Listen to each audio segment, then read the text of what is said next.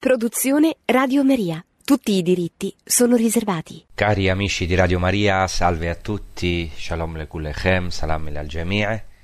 Oggi parleremo della guarigione del cieco di Gerico, narrata dai tre Vangeli sinottici, Matteo, Marco e Luca.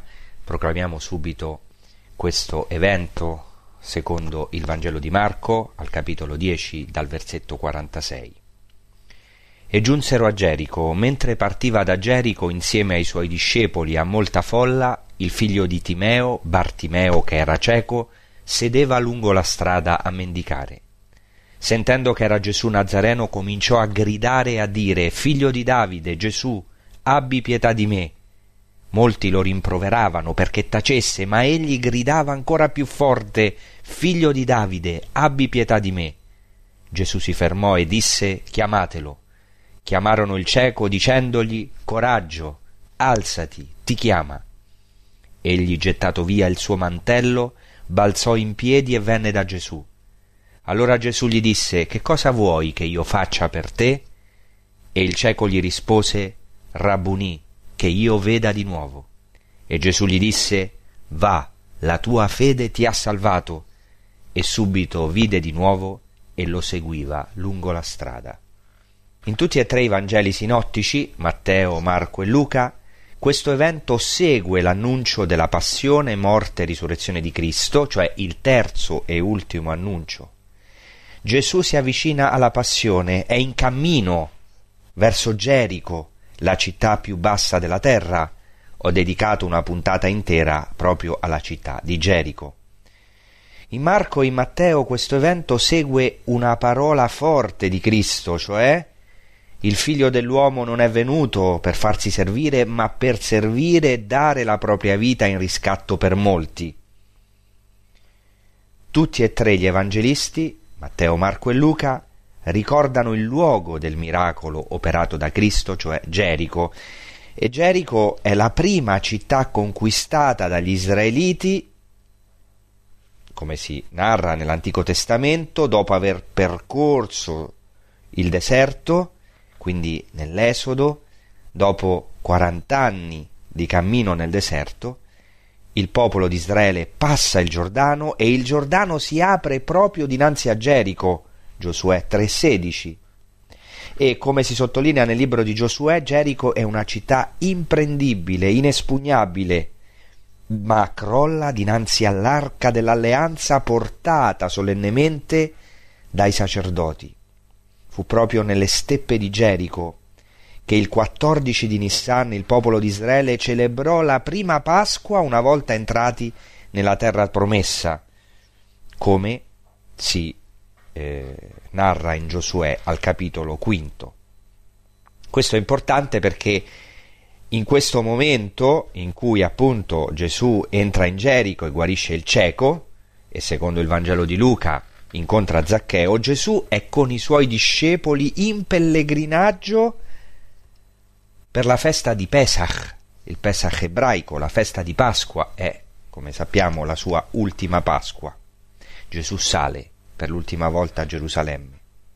E mediante Gerusalemme, attraverso la Gerusalemme terrestre, la Gerusalemme celeste, è il vero pellegrinaggio pasquale di Cristo è quindi comprensibile che molti ebrei al tempo di Gesù, poiché si ricordava questo evento a Gerico o davanti nelle steppe di Gerico, in cui entrati nella terra promessa gli ebrei avevano per la prima volta da quella prima Pasqua in Egitto celebrato la Pasqua, è comprensibile che molti ebrei al tempo di Gesù, nel loro pellegrinaggio per la Pasqua verso Gerusalemme, volessero passare in questa città, o meglio nei pressi di questa città, per fare memoriale degli eventi vi accaduti proprio nella Pasqua.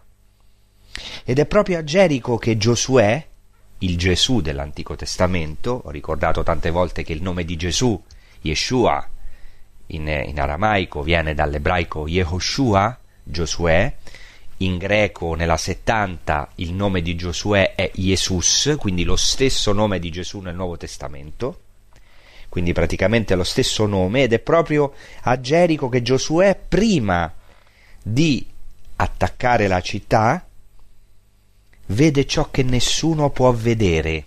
Lo dico perché appunto qua si narra la guarigione di un cieco, vede ciò che nessuno può vedere, cioè vede un personaggio misterioso che rivelerà di essere il capo dell'esercito del Signore, che gli ordina di togliersi i sandali ai piedi, perché la terra su cui sta è santa, cioè una manifestazione mediante l'angelo di Dio stesso. E ora, in Gesù Cristo, in Gesù, nel nuovo Giosuè, Dio stesso si manifesta nuovamente a Gerico. Giosuè chiede una cosa interessante nell'Antico Testamento a questo misterioso personaggio, un uomo in piedi con una spada sguainata, come dice Giosuè 5:13, gli fa una domanda: Tu sei dei nostri o dei nostri nemici? Giosuè riceve subito la risposta: Io sono il capo dell'esercito del Signore.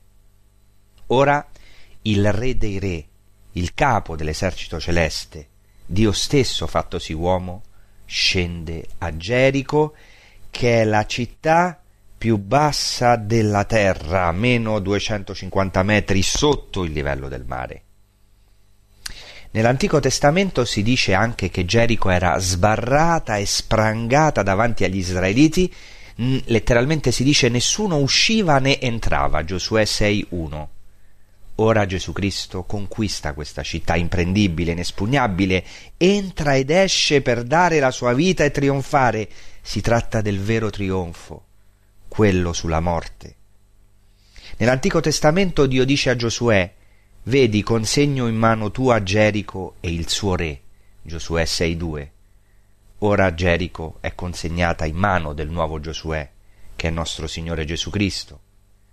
Nell'Antico Testamento fu salvata in Gerico, che fu ovviamente distrutta, solo Racab, la prostituta.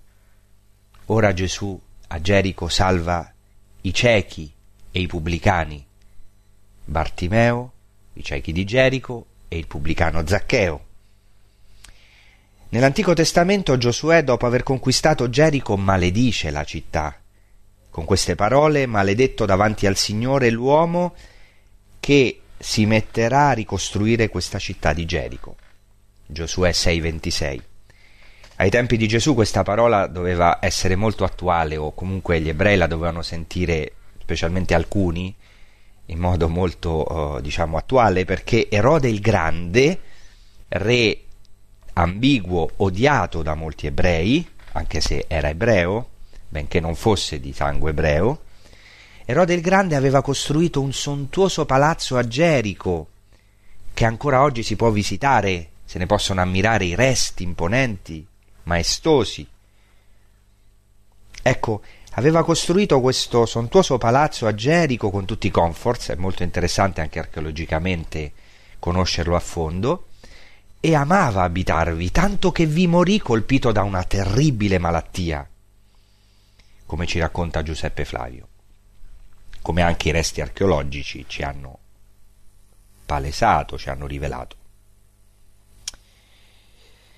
Di fatto Gerico, questo nell'Antico Testamento, benché maledetta da Giosuè, fu ricostruita da Chiel di Betel, o meglio si, pro- si realizzò quella profezia di Giosuè che aveva maledetto la città di Gerico perché sarebbe stata ricostruita su, le, su uh, il sangue di un figlio, di un primogenito, cosa che fece Chiel di Betel sul suo primogenito Abiram, cioè rifondò la città di Gerico gettando le fondamenta sul suo primogenito, un sacrificio umano, e per questo era considerata una città appunto maledetta o impura, questo è chiaro per chi conosca l'Antico Testamento. Però proprio dinanzi a Gerico, presso il Giordano, Elia sale al cielo, come si narra in, nel secondo libro di Re al capitolo 2. Eliseo prende il suo mantello, attenzione al mantello, prende il mantello di Elia, che ha un'importanza grandissima, e opera miracoli con il mantello, colpisce le acque con quel mantello dopo la morte di Elia, o meglio dopo che Elia è salito al cielo e le acque si aprono. Interessante perché Eliseo, in ebraico Elisha, cioè Dio salverà, è un nome molto simile a Giosuè, che significa il Signore salverà, Yehoshua. Elisha e Yehoshua vengono dalla stessa radice Yasha che significa salvare e anche il nome di Gesù, come sappiamo, viene dalla stessa radice Yasha, cioè la salvezza, fa riferimento alla salvezza di Dio, Gesù, Dio salva. Interessante, vedremo che il cieco di Gerico, Bartimeo, secondo Marco, getta via il suo mantello e segue Gesù, che è il vero profeta, compie la figura di Eliseo e anche di Elia, e quindi Bartimeo erediterà una grazia immensa, seguire il mantello di Cristo, essere discepolo del vero profeta, che è Cristo. Questo diciamo come introduzione, poi vorrei anche evidenziare ciò che vari esegeti hanno rimarcato, cioè le somiglianze tra la guarigione del cieco e l'ingresso di Gesù a Gerusalemme, che viene subito dopo nel Vangelo di Marco e anche nel Vangelo di Matteo, mentre il Vangelo di Luca interpone Zaccheo. Ne parleremo, se Dio vuole, nelle prossime puntate. Ma ciò che mi interessa adesso è dire che c'è un legame molto stretto tra questo cieco che lascia il mantello, che segue Cristo, e l'ingresso di Gesù a Gerusalemme. Perché? Innanzitutto perché, eh, ecco, i, i, coloro che eh, seguono Cristo eh, gettano i mantelli, i loro mantelli al passaggio di Cristo, li gettano sopra il puledro, altri stendono i loro mantelli sulla strada, cioè lasciano questo mantello davanti al vero profeta. Inoltre si fa riferimento a una grande folla, come qui, che seguiva Gesù.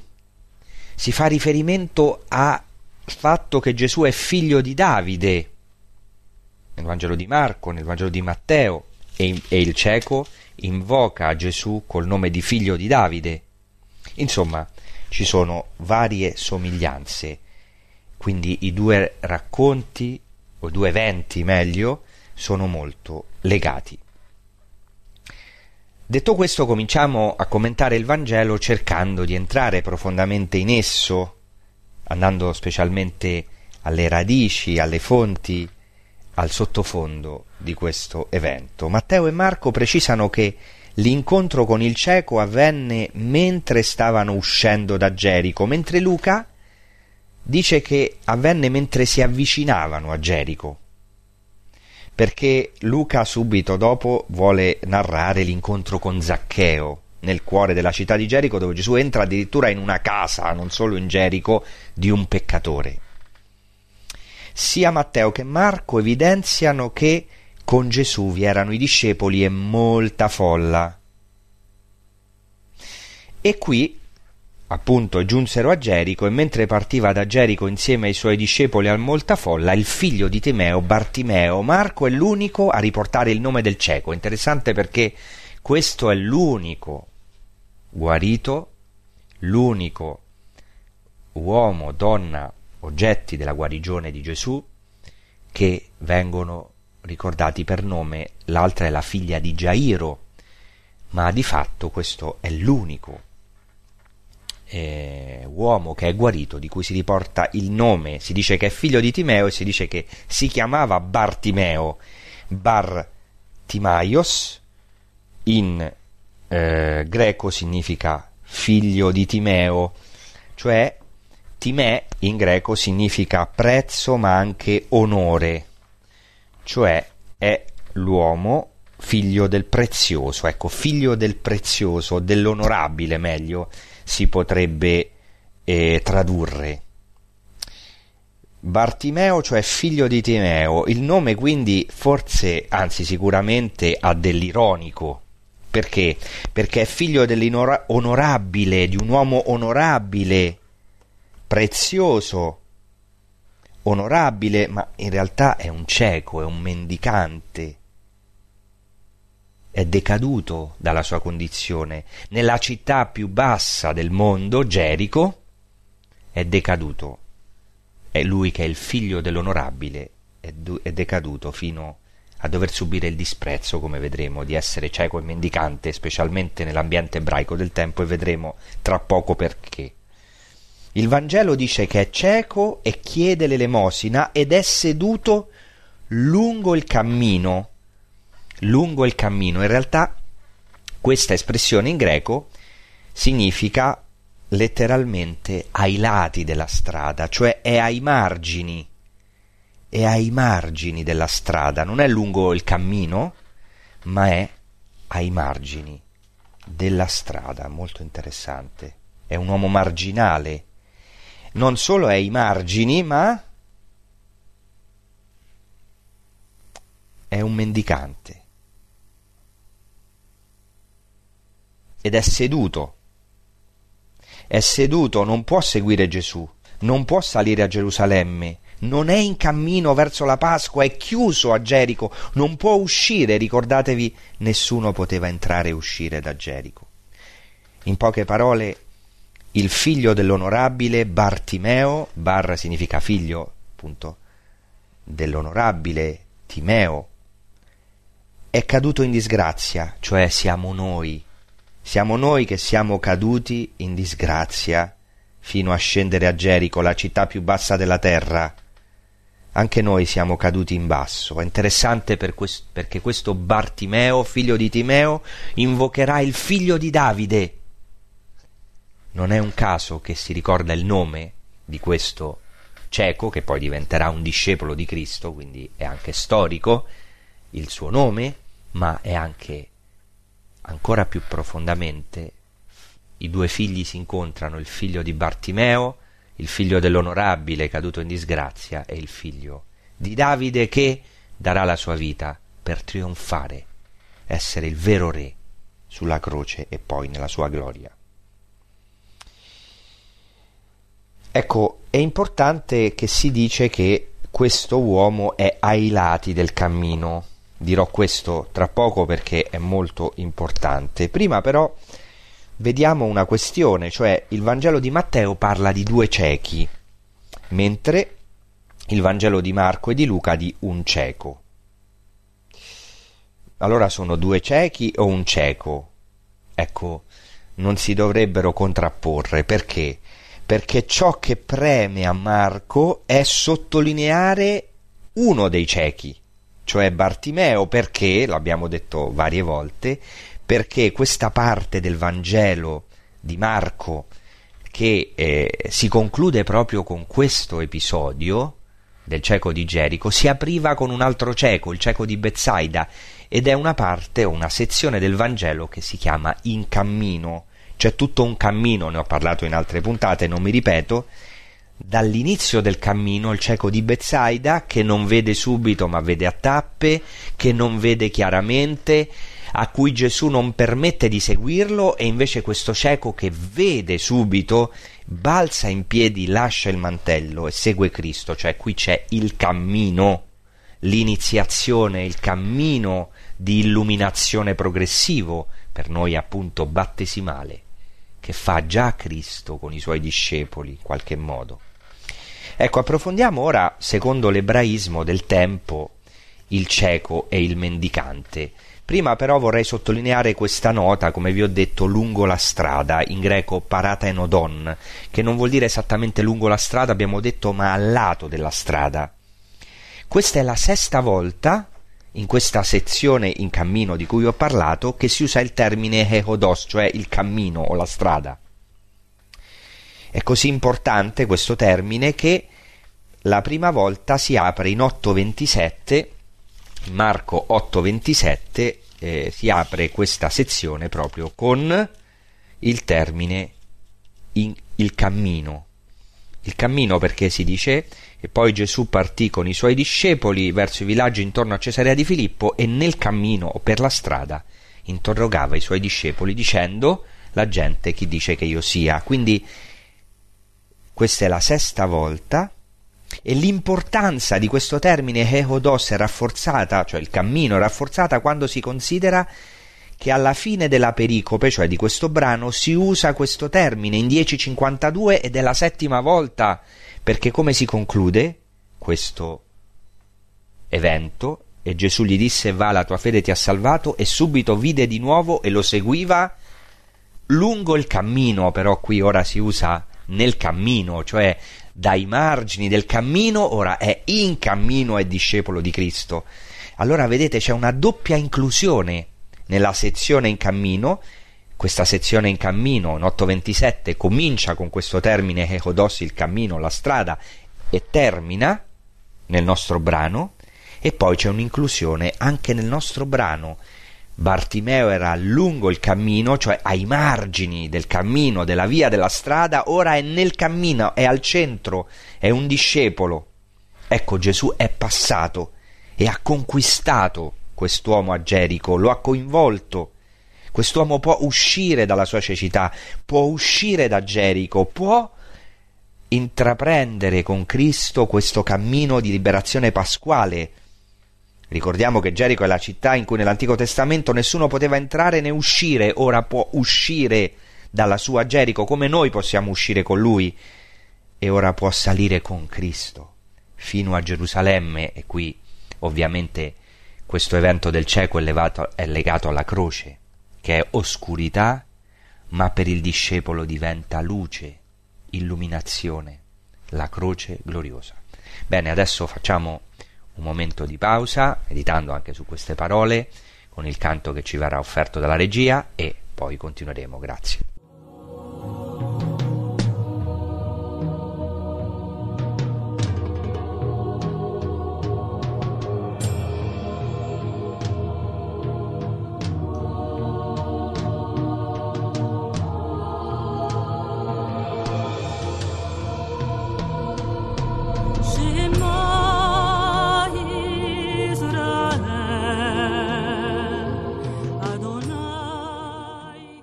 Bene, adesso come ho anticipato nella prima parte della trasmissione, approfondiremo il cieco e il mendicante nel, nell'ebraismo dei tempi di Gesù e poi anche nei tempi posteriori, ma siamo diciamo nello stesso humus, eh, anche se poi c'è stata un'evoluzione dell'ebraismo, però eh, molte cose che diremo, eh, anche se poi sono testimoniate nei secoli successivi, però comprensibilmente alcune erano già diffuse ai tempi di Gesù.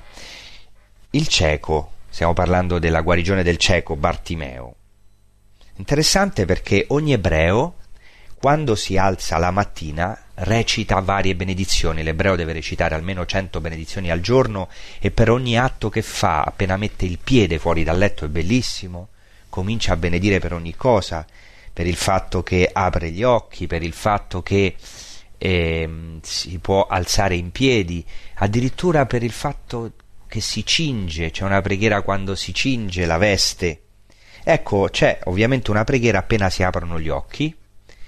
Quando si apre gli occhi, un ebreo deve dire la mattina Baruch atah Adonai Elohenu melech haolam pokeach evrim, cioè benedetto sei tu Signore Dio nostro, Re dell'universo, che apri gli occhi ai ciechi.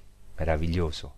Vedete come un miracolo ogni giorno che possiamo vedere, un miracolo che si rinnova ogni mattina, si fa una benedizione per questo, non si dà per scontato nulla, niente banale nella nostra vita, nessun attimo che viviamo, neanche questo, in questo momento in cui sto parlando.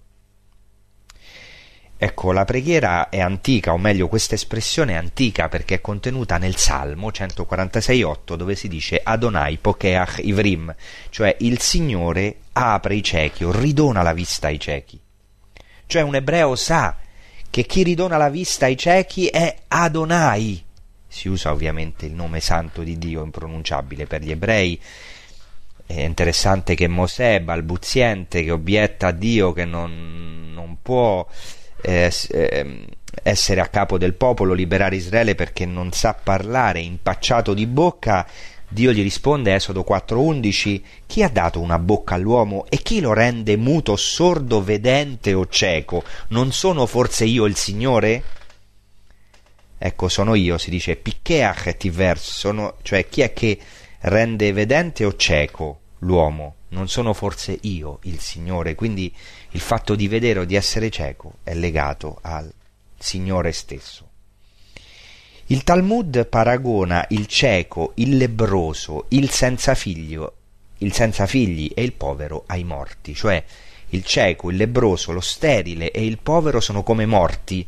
Questo si dice nel Talmud ne, eh, babilonese Nedarim 64b.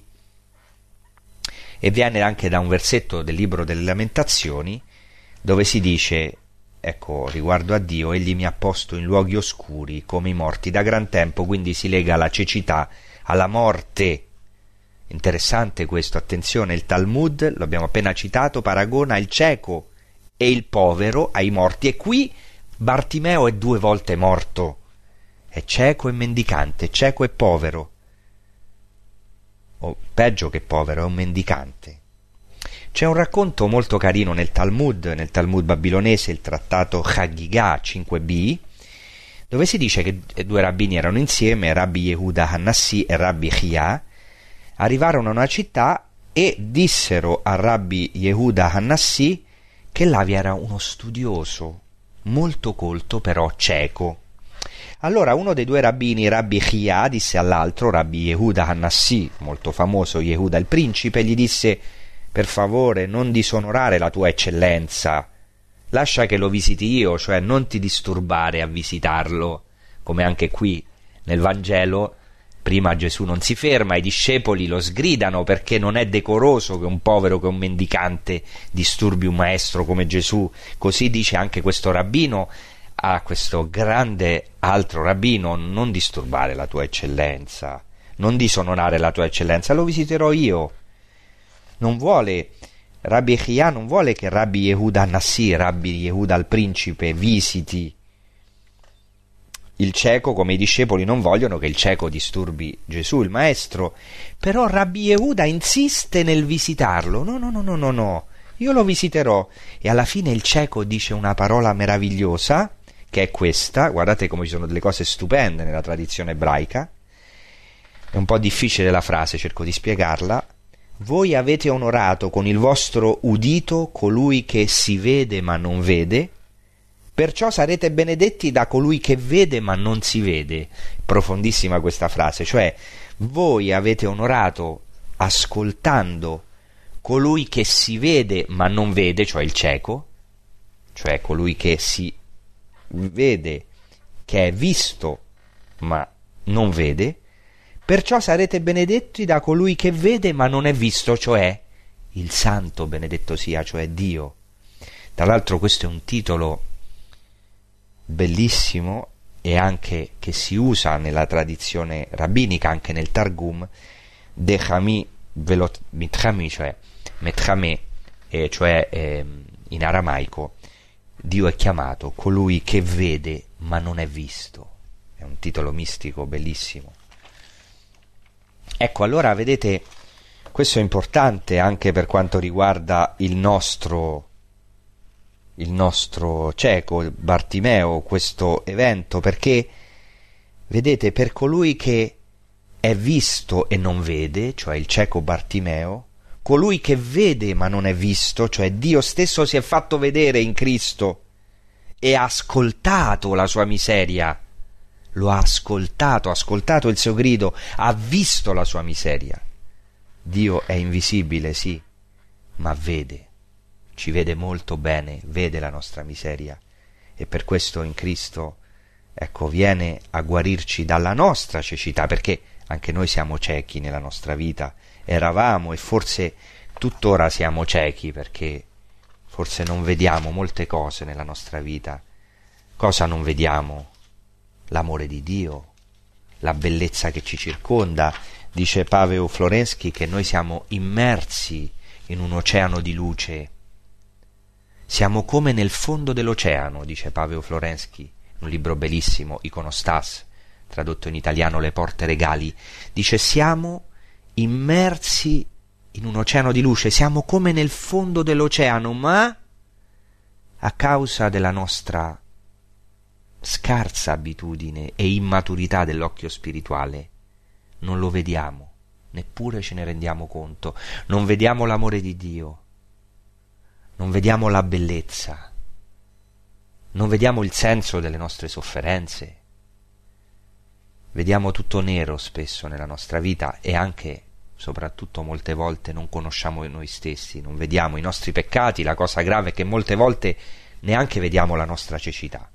Ecco, i ciechi nell'ebraismo poi sono esentati da ogni dovere religioso e si dice che il cieco non si deve orientare nella preghiera, abbiamo detto altre volte com'è importante l'orientamento nella preghiera, ma devono dirigere il loro cuore verso il Padre loro che è nei cieli.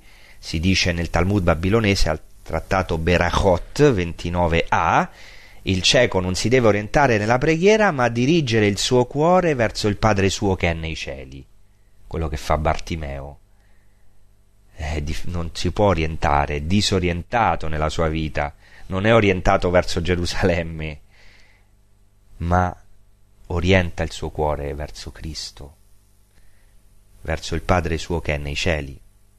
Inoltre, secondo l'ebraismo, il cieco è impuro perché non può evitare ciò che è impuro. Questo è antico e si trova anche nei rotoli del Mar Morto, quindi testi sicuramente antichi.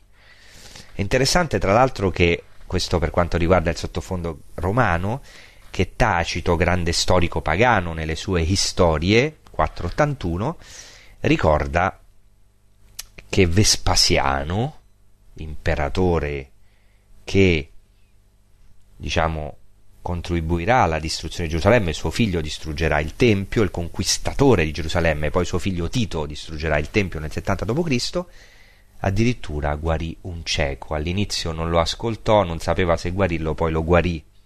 Qui invece abbiamo Cristo, il vero re dei re, il vero imperatore. Ecco, nell'ebraismo anche il mendicante, come dicevo, è come un morto. Per esempio, il libro del Siracide 40-28 dice: Figlio, per vivere una vita da mendicante, scusate, figlio, non vivere una vita da mendicante. È meglio morire piuttosto che mendicare. E così Bartimeo aveva solo il mantello, l'unica cosa che aveva. Ecco, questo cieco incomincia a gridare figlio di Davide. Sapendo che era Gesù Nazareno, cominciò a gridare a dire figlio di Davide, Gesù, abbi pietà di me.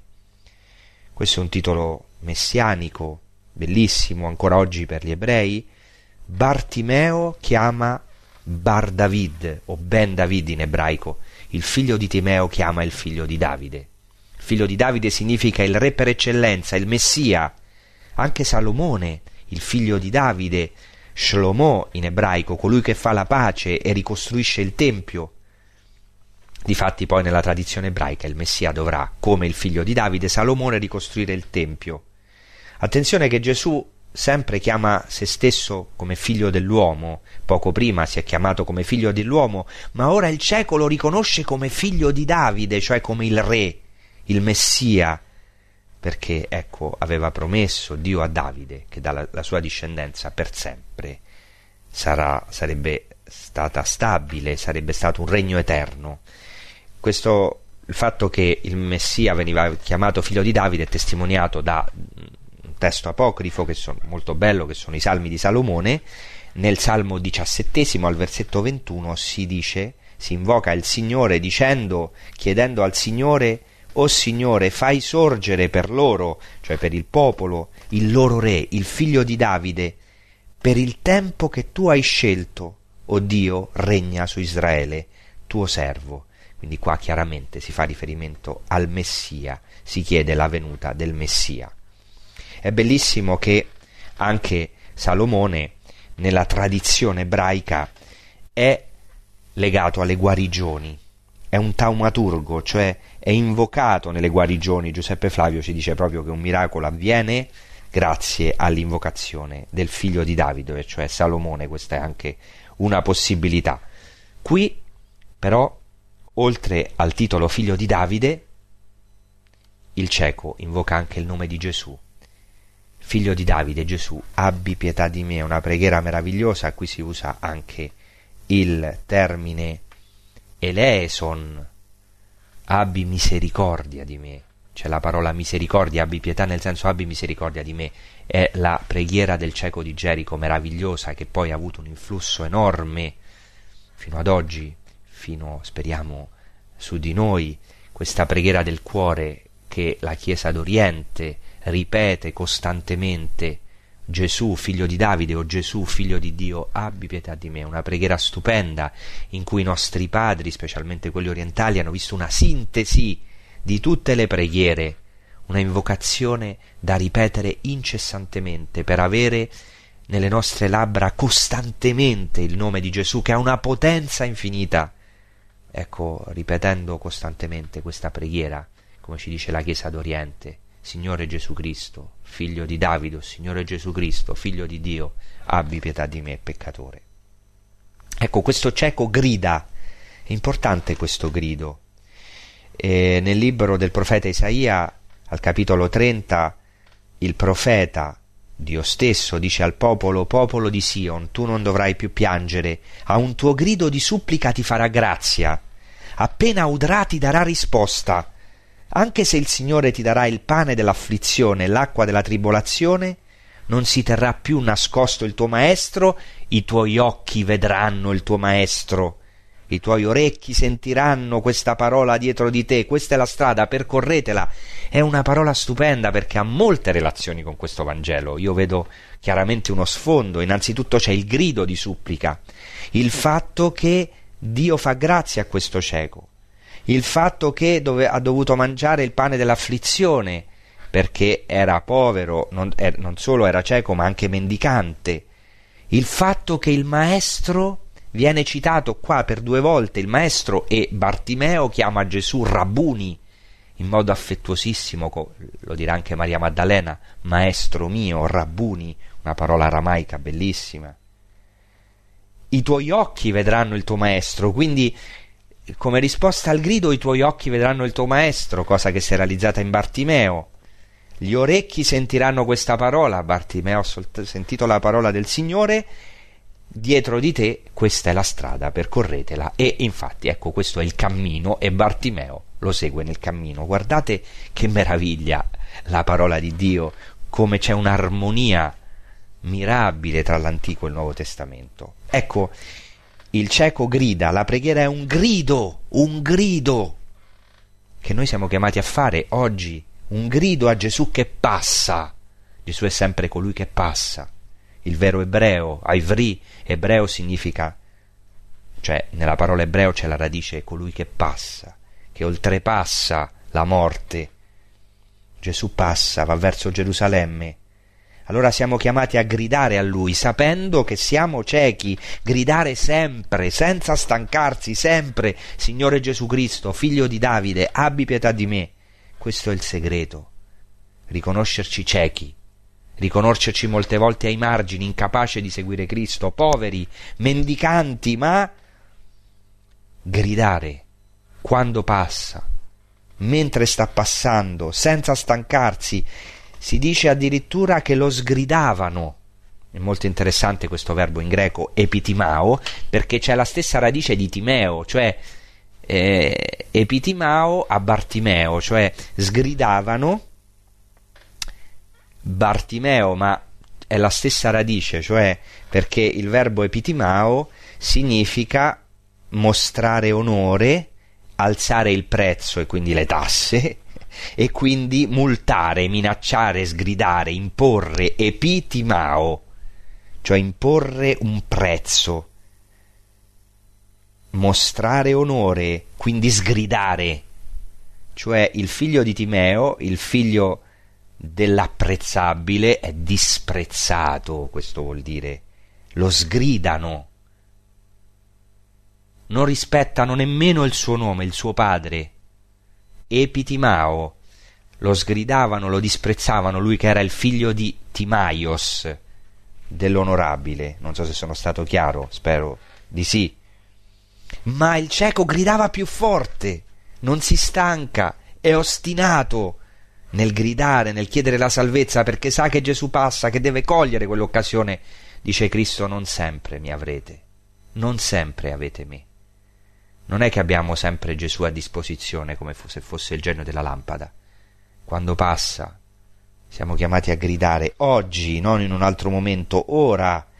Ed è bellissima questa parola che dice Cristo a Bartimeo, o meglio, Attenzione, Gesù non si avvicina a Bartimeo, ma manda i suoi discepoli che lo avevano sgridato, molto interessante anche la pedagogia di Cristo, manda i discepoli a chiamarlo con una parola bellissima che oggi è per noi coraggio, alzati, ti chiama.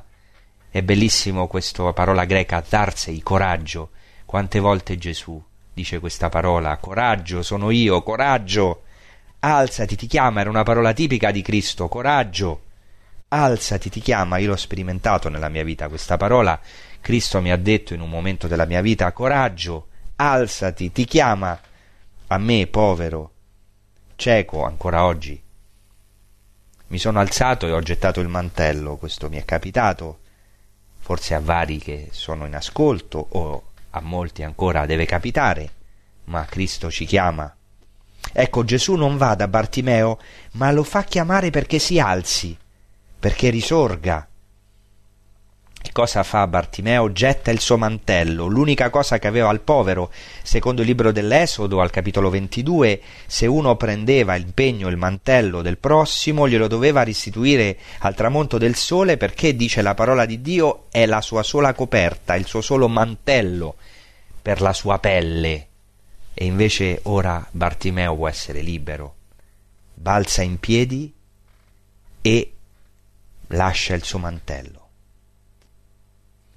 Poi è bellissima questa parola, questa domanda che Cristo fa a Bartimeo. Appena va da lui, che vuoi che io ti faccia? Qui c'è un parallelismo con, potete risentirvi chi vuole, l'episodio precedente, eh, la puntata precedente, dove ho parlato di questa domanda che Gesù fa ai due discepoli Giacomo e Giovanni, che volete che io vi faccia? E loro chiedono che io, che, che noi possiamo sedere uno alla tua destra e uno alla tua sinistra, nel tuo regno. Ed è la stessa domanda. Che vuoi che io ti faccia? Però adesso la risposta, diciamo, è giusta, è più giusta. E adesso il cieco risponde Rabbuni. Che io veda, è bellissimo questo testo, è anche molto legato al sottofondo storico aramaico, perché qua ci sono ben due parole aramaiche in questo Vangelo, bar, che vuol dire figlio, Bartimeo, figlio di Timeo, quindi un nome misto tra gre- aramaico e greco, Timeo è greco, Bar è aramaico, e poi Rabbuni, che è un termine aramaico che significa maestro mio, che è un termine meraviglioso, è usato anche da Maria Maddalena, un, un modo affettuoso in cui il vero discepolo si, si eh, rivolge al maestro, Rabbuni, però Rav vuol dire anche grande, e poi eh, significherà anche signore, il mio Signore, quindi il mio Maestro, ma anche il mio Signore, poi significherà, tanto che oggi in arabo Rab significa Signore, Rabbi, noi chiamiamo nella, anche nella liturgia Rabbi mio Signore, Ya Rab, o Signore, il grande per eccellenza. Qui c'è una via di mezzo, Rabbuni certamente significa il mio grande, cioè il mio maestro, Rav, Rabbuni, mio maestro, in aramaico, però anche sappiamo che poi anche in ebraico eh, ribonosce la olam significa il Signore del mondo, il Maestro del mondo, ma anche il Signore del mondo. Ribbon significherà Signore poi nella tradizione ebraica. Quindi, vedete, significa mio Maestro, ma nello stesso tempo anche mio Signore. È il figlio di Davide, lo ha riconosciuto. Ecco, e ora Bartimeo vede di nuovo, si usa il verbo anablepso, attenzione, anablepo, scusate, che significa vedere eh, verso l'alto, cioè guardare verso l'alto, ma anche guardare di nuovo. Possiamo dire che Bartimeo ora guarda verso l'alto, lui che era nella città più bassa del mondo, Gerico ora può guardare a Gerusalemme, finalmente può fare il pellegrinaggio a Gerusalemme, lui che non poteva entrare nel Tempio perché i ciechi non potevano entrare nel Tempio, ora può andare con Cristo che è la sua luce che lo illumina, vede di nuovo, può fare il suo cammino pasquale come il popolo di Israele, uscire da Gerico, passare dalle tenebre alla luce, come dice la Gadà di Pasqua, cioè il rituale della Pasqua ebraica. Diamo lode, gloria, usa sette termini, è una vera dossologia, una lode meravigliosa a Dio. Diamo lode, benedizione, gloria a Lui che ci trasse dalla schiavitù alla libertà, dall'oppressione alla liberazione, dal dolore alla gioia, dalle tenebre alla luce cantiamo Alleluia. E questo si è realizzato in Bartimeo, ciò che dice il libro del profeta Isaia, in quel giorno, cioè noi possiamo aggiungere nel giorno del Messia, cioè nel giorno di Cristo, dice Isaia, liberati dall'oscurità e dalle tenebre gli occhi dei ciechi vedranno. E la prima lettera di Pietro già ha questa espressione dalle tenebre alla luce in un contesto pasquale, dice che a noi Dio ci ha chiamati dalle tenebre alla luce, alla sua luce meravigliosa. Attenzione che questo era in qualche modo diffuso ai tempi di Gesù. Per esempio abbiamo un documento nei rotoli di Qumran, trovato alla quarta grotta di Qumran, 4Q521, in cui si dice chiaramente che il Messia libererà i prigionieri, aprirà gli occhi dei ciechi, risorgerà quelli che sono prostrati. Questo si è realizzato. Cristo ha liberato il prigioniero Bartimeo, prigioniero a Gerico, ha aperto i suoi occhi a lui che era cieco e ha risorto, ha fatto alzare lui che era seduto, che era prostrato. Ecco, allora vedete che meraviglia quanto è ricco questo Vangelo che parla a noi. Gerico, eh, Jericho in ebraico, un ebreo lo sa, nella parola Jericho c'è dentro la parola Yareach, luna, forse anche l'etimologia di Gerico. Ecco, noi siamo chiamati a essere come la luna, Gerico una città bassa, anche se è bellissima, eh, però è una città per la sua storia che è appunto stata maledetta. Eh, anche la luna, diciamo, è bella da lontano, ma da vicino è molto polverosa, è terra senza niente. Però quando si illumina è meravigliosa la luna e il cieco si lascia illuminare dal sole di giustizia. È come la luna, noi siamo chiamati allo stesso. Siamo terra oscura? Certo, ma se Cristo ci illumina saremo meravigliosi come la luna, siamo luminosissimi e non ci dimentichiamo che il segno della Pasqua per gli ebrei è la luna piena. La luna piena è il segno più bello della Pasqua. Ecco ora Bartimeo dalla città di Gerico, la città della luna, può vedere la luna piena della Pasqua, non solo Anablepo in greco vede di nuovo, ma ora può vedere in alto, verso la luna della Pasqua verso la Pasqua, verso Gerusalemme, molto di più, verso il Padre suo che è nei cieli, dice il Talmud il cieco, non orienti, non si orienti quando prega, ma orienti il suo cuore verso il Padre suo che è nei cieli, dicono già gli ebrei. Ora veramente può orientarsi verso ecco ciò verso cui dobbiamo orientarci che è il Messia, che è il Padre che è nei cieli. Ecco, allora noi siamo ciechi, dobbiamo sapere che anche noi siamo ciechi, non vediamo l'amore di Dio, non vediamo molte cose, siamo mendicanti, forse non di soldi, ma di affetto, di attenzioni, di gloria, di qualcosa, di amore. Ecco, ma Gesù Cristo passa, sono chiamato a chiedere, a gridare, ad attenderlo, a non smettere di gridare quando tutti mi dicono non c'è più speranza. Possono essere i discepoli, possono essere le voci del mondo intorno a noi, può essere la voce del demonio che ci dice ma basta di gridare, non vedi che Dio non ti ascolta, non vedi che non si fermerà, che sei troppo disprezzato, che sei troppo decaduto, che sei troppo peccatore. Ecco, ma Bartimeo non si stanca, per questo sarà ricordato il suo nome. Sarà discepolo e arriverà a Gerusalemme e lì avrà un'altra esperienza, perché vedrà Cristo crocifisso. Dovrà entrare in un'altra oscurità, anche se ha recuperato la luce. Vedete come il Vangelo non è tutto lineare, non è sempre, diciamo, un happy end, sì, finisce bene perché alla fine Cristo risorge eh, certamente, ma passiamo, dobbiamo passare, questo il Vangelo di Marco lo dice chiaramente, verso oscurità, momenti di oscurità e di luce. Tutto il Vangelo di Marco è un Vangelo in chiaro oscuro, come la nostra vita. Bartimeo recupera la vista, è contentissimo, balza in piedi, segue Cristo, può andare verso la Pasqua, va a Gerusalemme e lì cosa lo, incon- cosa lo aspetta?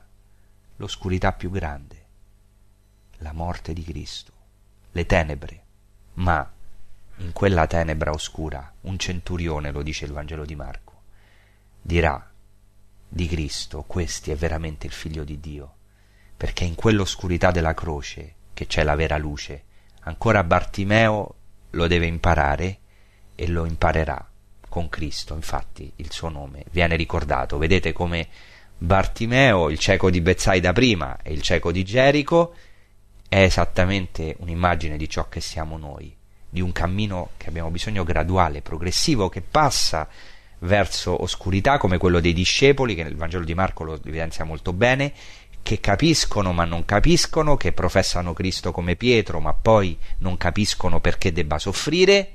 Così è la nostra vita, ma Cristo ci conduce a pazienza e ci illumina progressivamente con dei momenti forti nella nostra vita in cui, ecco, molte volte ci sentiamo amati, speriamo e veramente incontriamo Cristo, altre volte abbiamo dei momenti di oscurità, ma anche lì c'è Cristo perché nella croce, nella oscurità, Cristo non ci lascia, ma passa per tirarci fuori dalla nostra Gerico e portarci alla vera Gerusalemme, la Gerusalemme celeste. Bene, vi ringrazio per l'attenzione, vi auguro una buona prosecuzione con i programmi di Radio Maria. Alla prossima, grazie. Produzione Radio Maria. Tutti i diritti sono riservati.